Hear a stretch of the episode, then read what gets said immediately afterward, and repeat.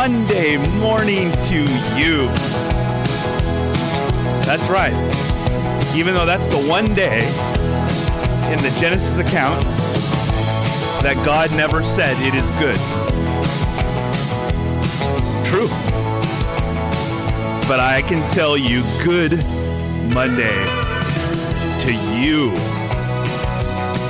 Because God works all things together for the good. Notice, not everything is good, but God works everything together for good. You ever noticed that? It doesn't say all things are good. Because that doesn't make a lot of sense to me, maybe not to you. But it does say all things work together for the good. Welcome to Rogue Grace. I hope you came to church. If you come to Applegate, I hope you came to Applegate yesterday to listen, to hear the Word of God from the Gospel of Luke. Wow, I was blessed. Now, the Gospel of Luke, we are seeing, we are learning um, so much about Jesus. Well, even yesterday, we were able to see into his life as a teeny bopper or close thereof, the age of 12, maybe 13, 12 years old, uh, having his.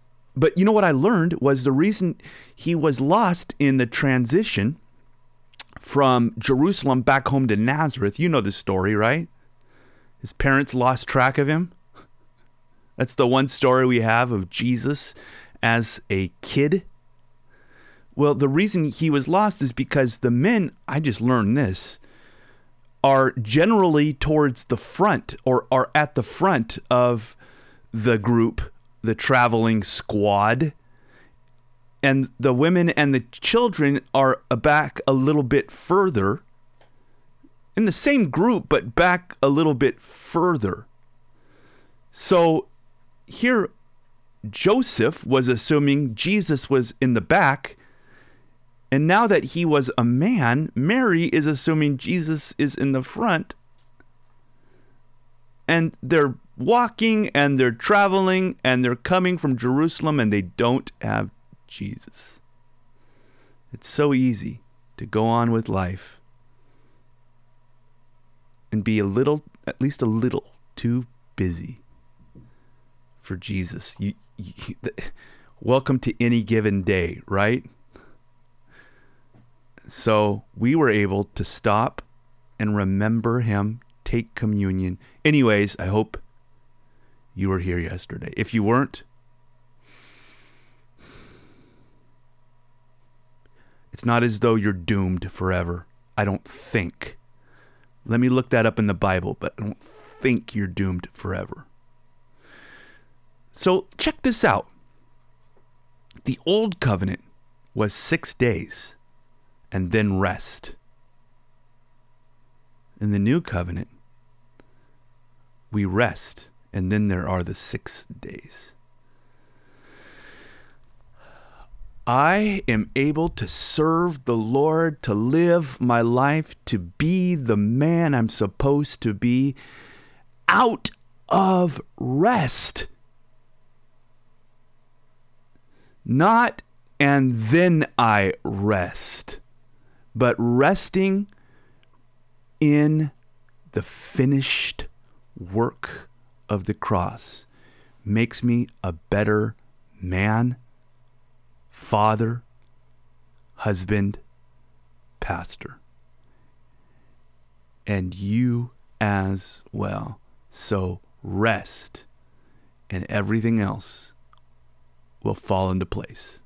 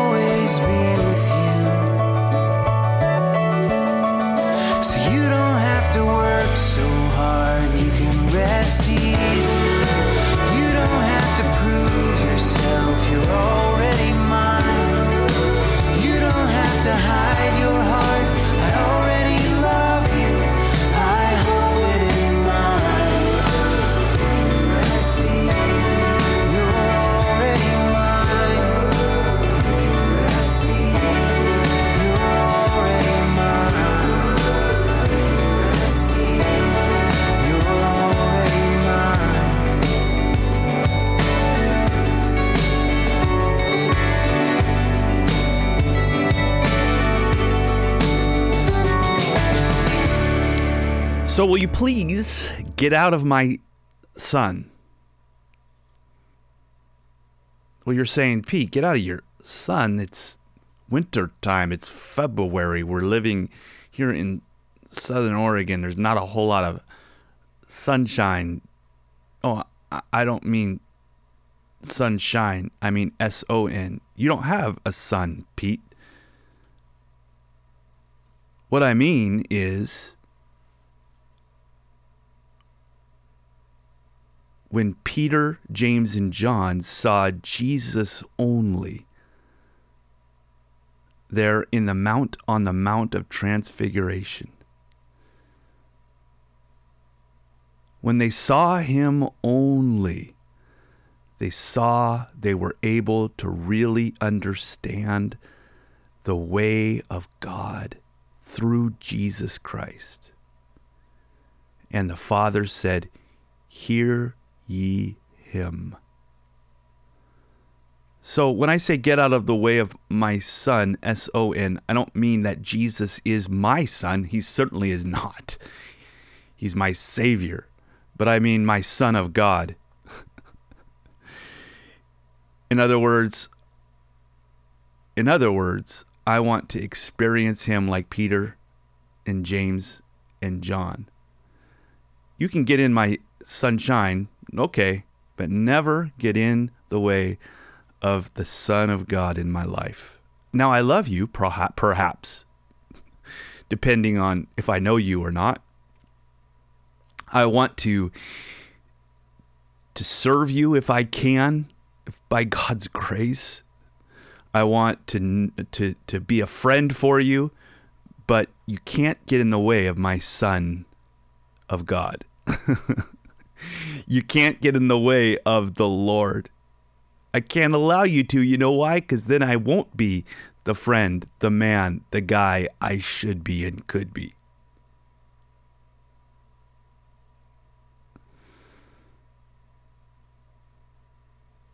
It's interesting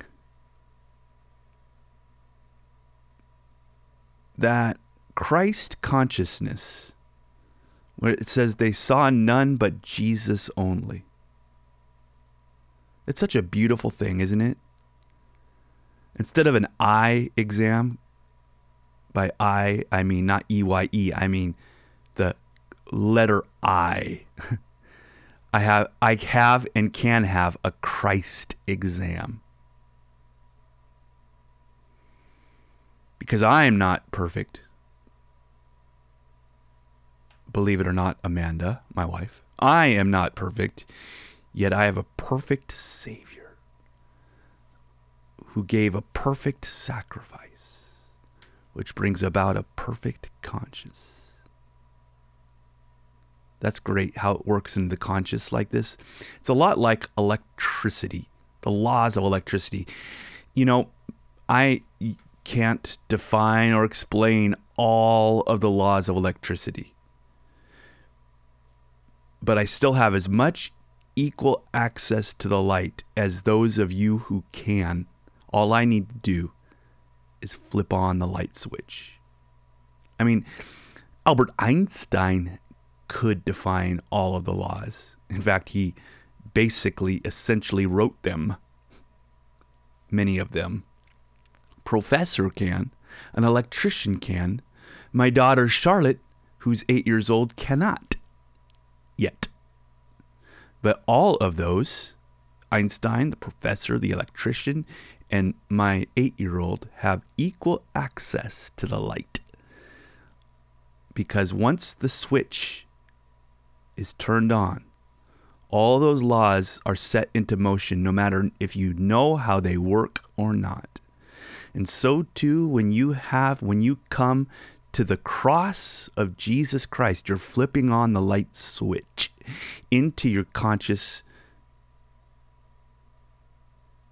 just as much as if you were the greatest, most deep, or if I was the most intellectual theologian who's ever lived.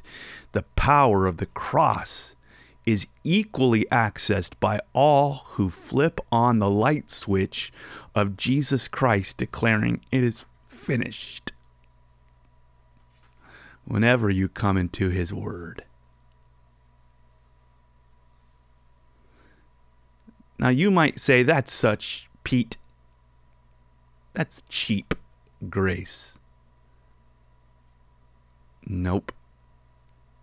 Consider the cost. Just because something is really simple doesn't mean that it was easily attained. Just because something is simple doesn't mean it was easily attained. It wasn't easily attained. It was the most costly, most strenuous, most difficult mission ever accomplished when Jesus Christ died, laid down his life on the cross. So, be healed by the cross. You know, in the Hebrew language, when you read about healing, in the Hebrew language of the Old Testament, it is for our translation literally relax. I love that. Healing is, quote, relax in the Hebrew language.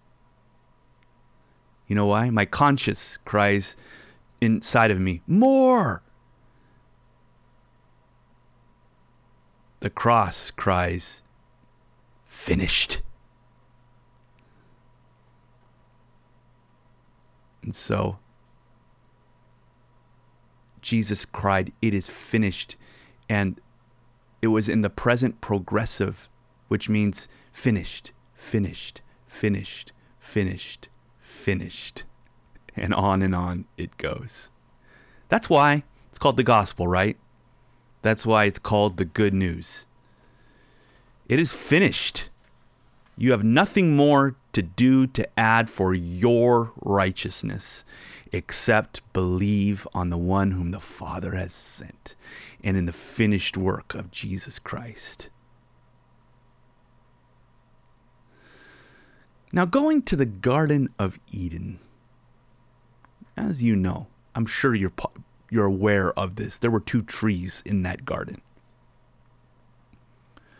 One of the trees was to enjoy and like God, so to speak.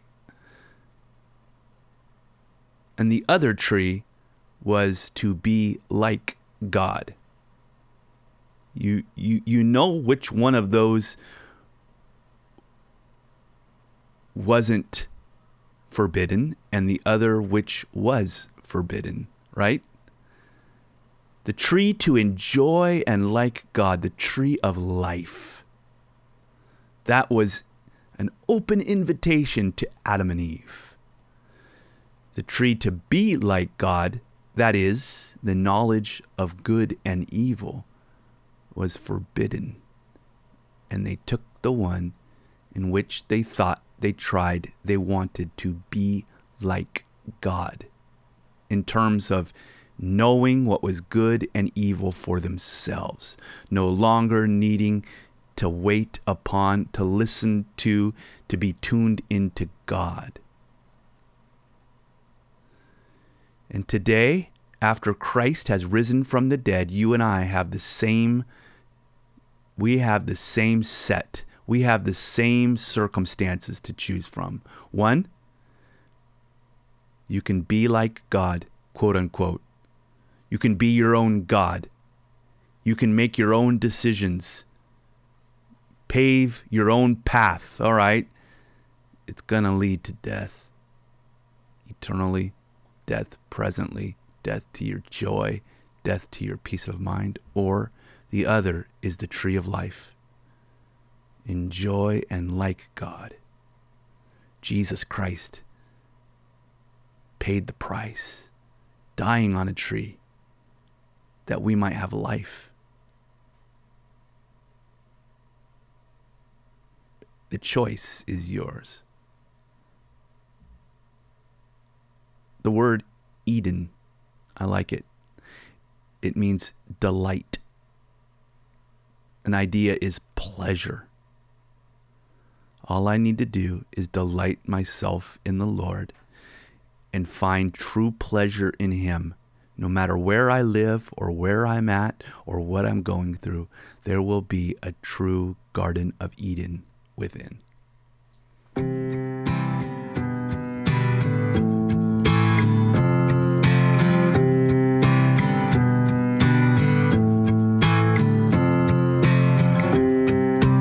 Don't have a job.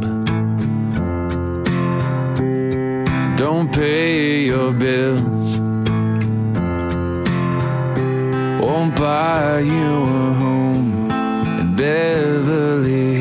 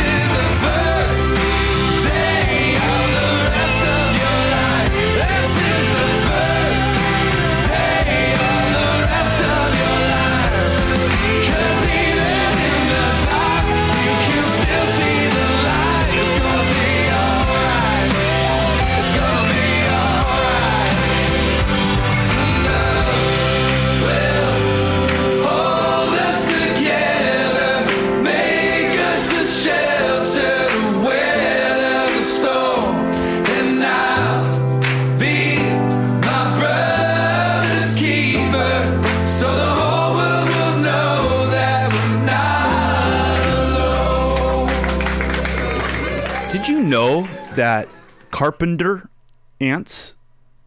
Now, where am I going with this? Okay. Did you know that carpenter ants move more rapidly to rock and roll music? Literally. I'm not joking. And that plants grow more rapidly to classical music? And that MIT students were found to test better when in the background was playing symphonies and orchestra by Bach. So music has power, has influence, right? Now, there was a song that was sung from the very beginning. The Bible seems to hint that as God created the world, that the angels were singing as he did so. A song from the beginning. Maybe it was something like a high major key. At least creation was singing in a high major key for the first whatever trillion, million, ten years, however long it was, until it fell to a minor key, as my dad has said before. You're saying trees? Pete, come on. Rocks, mountains sing? Yep. As you may know, they can record the rings in trees. Isn't that amazing? If they cut a tree down and they see the rings there in the tree, they can record those rings. Did you know that from six miles away, they can record the singing of sand dunes and rocks? So you can insert your Rolling Stones joke there that they're as old as dirt. So they're Rolling Stones. Yeah. Dirt and stones sing. Now, I don't like any of the Rolling Stones music, but that's neither here nor there. But music literally transforms the brain neurologically. And not only that, but it has been found many times that those who are suffering from Alzheimer's can, even though they've lost memory of anything else, maybe everything else, can play instruments even after they've lost their memories of all other things. Maybe that's why moms sing to their babies, because it goes deeper than just the brain. There are memories and emotional files that are being accessed, attained to by music. I'll tell you, this is biblical. This is true. That the power is not just in the music, but in praise to God. There's power. There's a sense of anticipation in heaven when they're singing to God, to Jesus.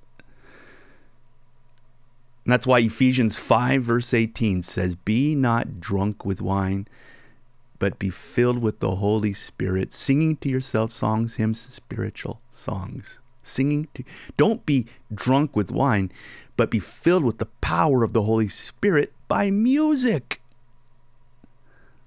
It brings about heaven in our hearts. Notice psalms, hymns, spiritual songs. Sometimes when there's a, a trio like that of things listed in order like that one, two, three. By the way, you never read the trio of Father, Son, Holy Spirit together in the Bible. Never find it in such a way where it, lists or it names or it declares Father, Son, Holy Spirit. They're all found in different places and in unique areas and the Bible speaks of all three from cover to cover. But but when you read three things, for example, outer court, inner court, holy of holies, So often, many times, it's the third that is emphasized. Holy of Holies, for example. So here in Ephesians, I wonder if the same is true. Psalms, hymns, spiritual songs. See, psalm, you know what a psalm is in your Bible. A hymn, you know what a hymn is, but a spiritual song. That deals with the spirit, the innermost part of who you are. Do you ever feel a spiritual song? Well, it begins with a psalm and a hymn. And those things can serve as the sparks for the spiritual song. Sometimes I don't feel like a spiritual song, but I can still sing a psalm and give God praise through a hymn. And oftentimes that will bring about a spiritual song, like maybe this one.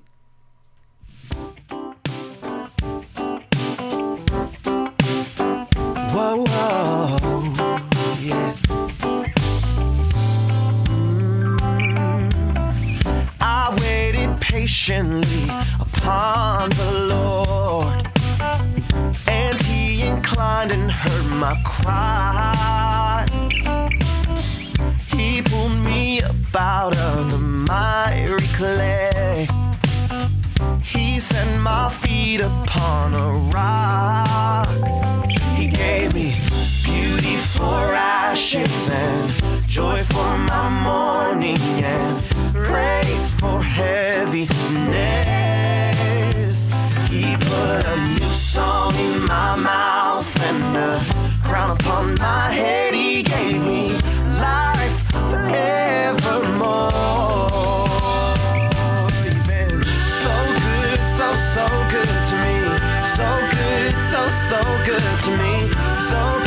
So so good to me, Jesus. Yeah, you've been so good, so so good to me.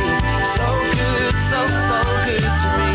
So good, so so good to me, Jesus. Cause you picked me up and you turned me around and you placed my feet on the solid ground. Hallelujah.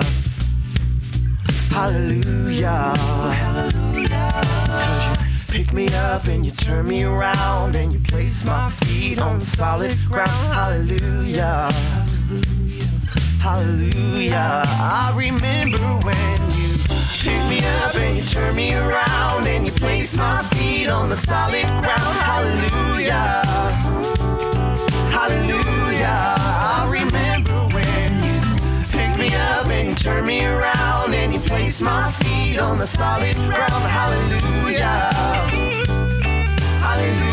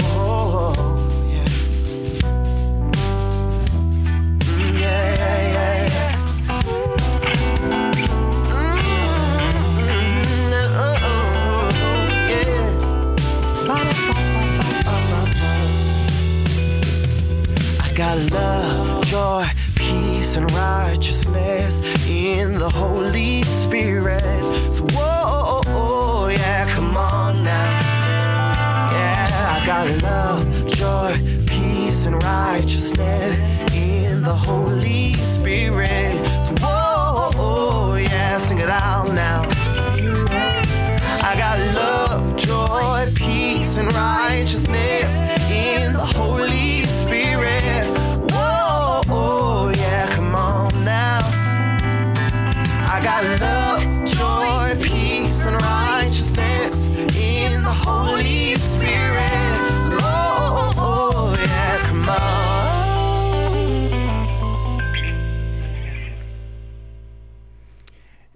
And we're back. I loved when I was a kid and then singing with my kids during family devotions. One of the songs, maybe you know it, you grab the hand of the next person sitting next to you, right? And you sing, Your work is my work, and our work is God's work. You're lucky I didn't sing it. But that's the way the church really works. Your work is my work, and our work is God's work. That is, we don't do any works for our salvation or our righteousness, but as a result of already being saved and righteous, there's all kinds of work to do. Where a single plan has been accomplished in so many ways through so many people. By a single plan, I mean his plan of salvation. He wants us to all pull together. So you are they. When are they going to do this? When are they going to do that? My friend, you might not know this, but you are they. We are them.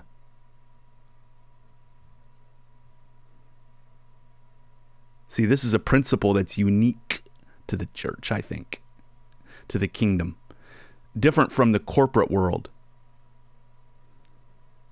And that's why maybe some of us are reluctant to step up, to step out in serving or being used or incorporating ourselves into the church because we think I'm not qualified or they need to do it or it's up to someone else.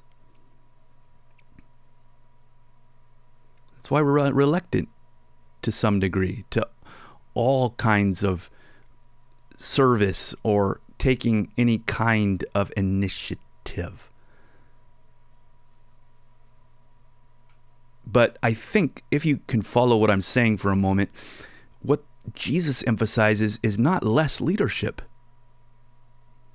He's not saying no to leadership, no to leading others, no to being a woman or a man who is wanting to guide and direct and lead others. Jesus is not saying that from what I read. He's still saying there's a place to lead, but it's the leadership of less, not less leadership. That is, the one that is the least as a child, the less shall lead them, Jesus says. So, while those who want to be leaders must be servants, those who want to be servants can be leaders, don't have to be, but those who want to be leaders must be servants. So, I guess right now, even in my own heart, I'm feeling it. Do I want to lead my family? Maybe in ministry? Do you want to lead in your corporation, your circles of influence, at your school? Well, perhaps it's a matter of not just being leaders,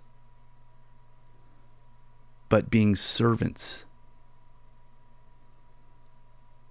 Those who want to be leaders must be servants. Those who want to be servants can be leaders. So that's just how Jesus taught us, didn't he? To be a servant, to be a child. A child has such little authority, doesn't that child, that four year old? Not a whole lot of authority, does it? You're saying, yeah, Pete, so he says I need to be a servant and I need to be a child. And you're talking about being a leader? Well, the child has little authority, like you just said. Yeah, but have you noticed if you're a parent that the child might have a little authority but has a whole lot of influence. That kid, that four year old, has a lot of influence. And so, though I might not always be exhibiting authority, flexing my muscles, so to speak, I can have, I can be a man of influence by becoming as a child and trusting in the Father, having faith in Jesus.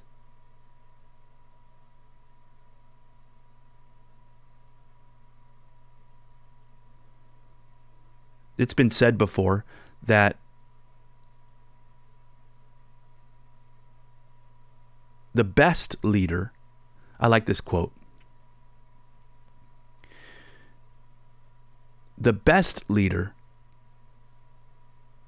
is not even known by their people. The second best leader is praised by their people. The third best leader is feared by their people. And the last, the fourth best quote unquote leader is hated by their people. That's an interesting order, is it not? I think so. One to think about. The best leader is not even known. and it's the second best that's praised, that's applauded, that's known. And it's the third best that's feared. And it's the fourth, the last, they are hated. So maybe, even if you're not known or praised and no one fears you, that doesn't mean you're not a leader, dear friend. You might very much, according to that quote, you could be the very best leader.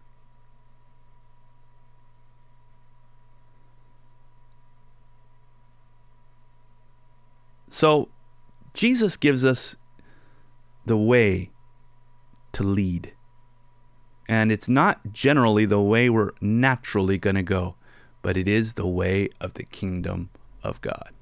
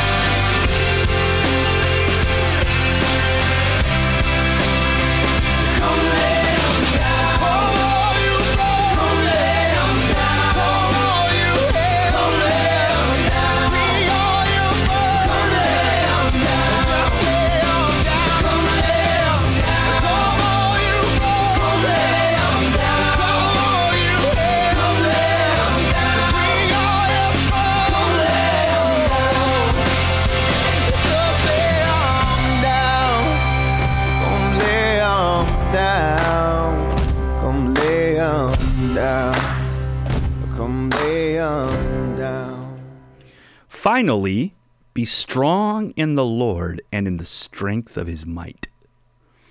Put on the whole armor of God that you may be able to stand against the schemes of the devil. For we wrestle not against flesh and blood, but against rulers, authorities, against cosmic powers over this present darkness. Therefore, take up the whole armor of God that you may be able to withstand in the evil day, and having done all, to stand firm. Stand therefore.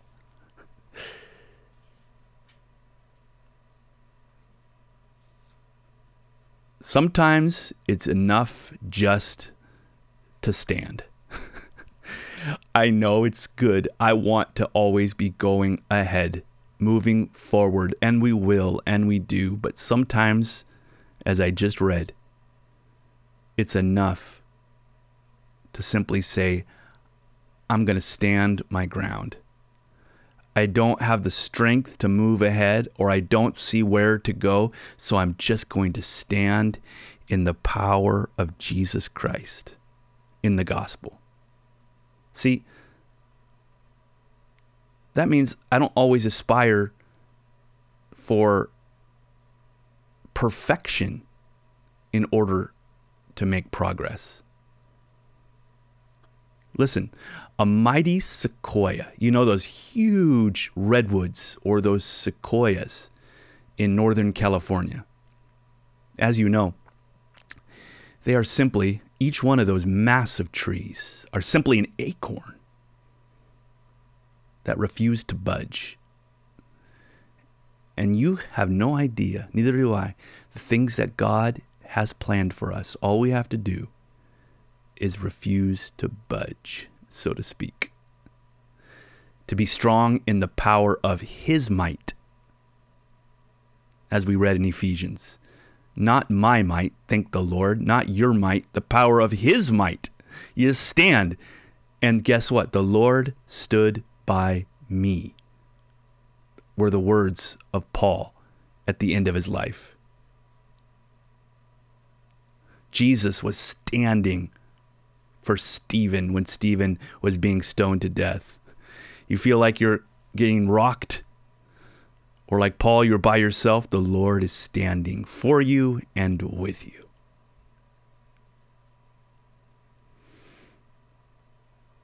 So stand. Having done all, stand. Therefore, that means maybe I'm not taking as much ground as I'd like or moving as far ahead as I want not as a guy, a man, a Christian, I might say, or a woman, a lady, a Christian, as you might say. That's okay. Sometimes, if you would, it's good enough just to stand your ground. By looking to Jesus, reading his word, and standing. You've done good if you can just stand your ground. You know why? There's no more territory to take. You're standing on territory that Jesus has already taken. It is finished. So we don't conquer, we're more than conquerors, which means we don't take the territory. I can't. It's territory already taken by Jesus Christ because it is finished. So stand right there.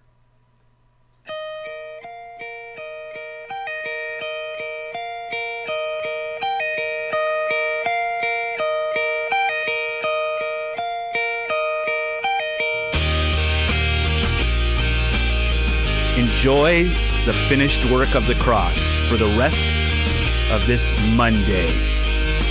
Oh, Pete, though, it's just Monday. That's why you need to enjoy the finished work of the cross. Your identity is completely, completely covered by the finished work of the cross.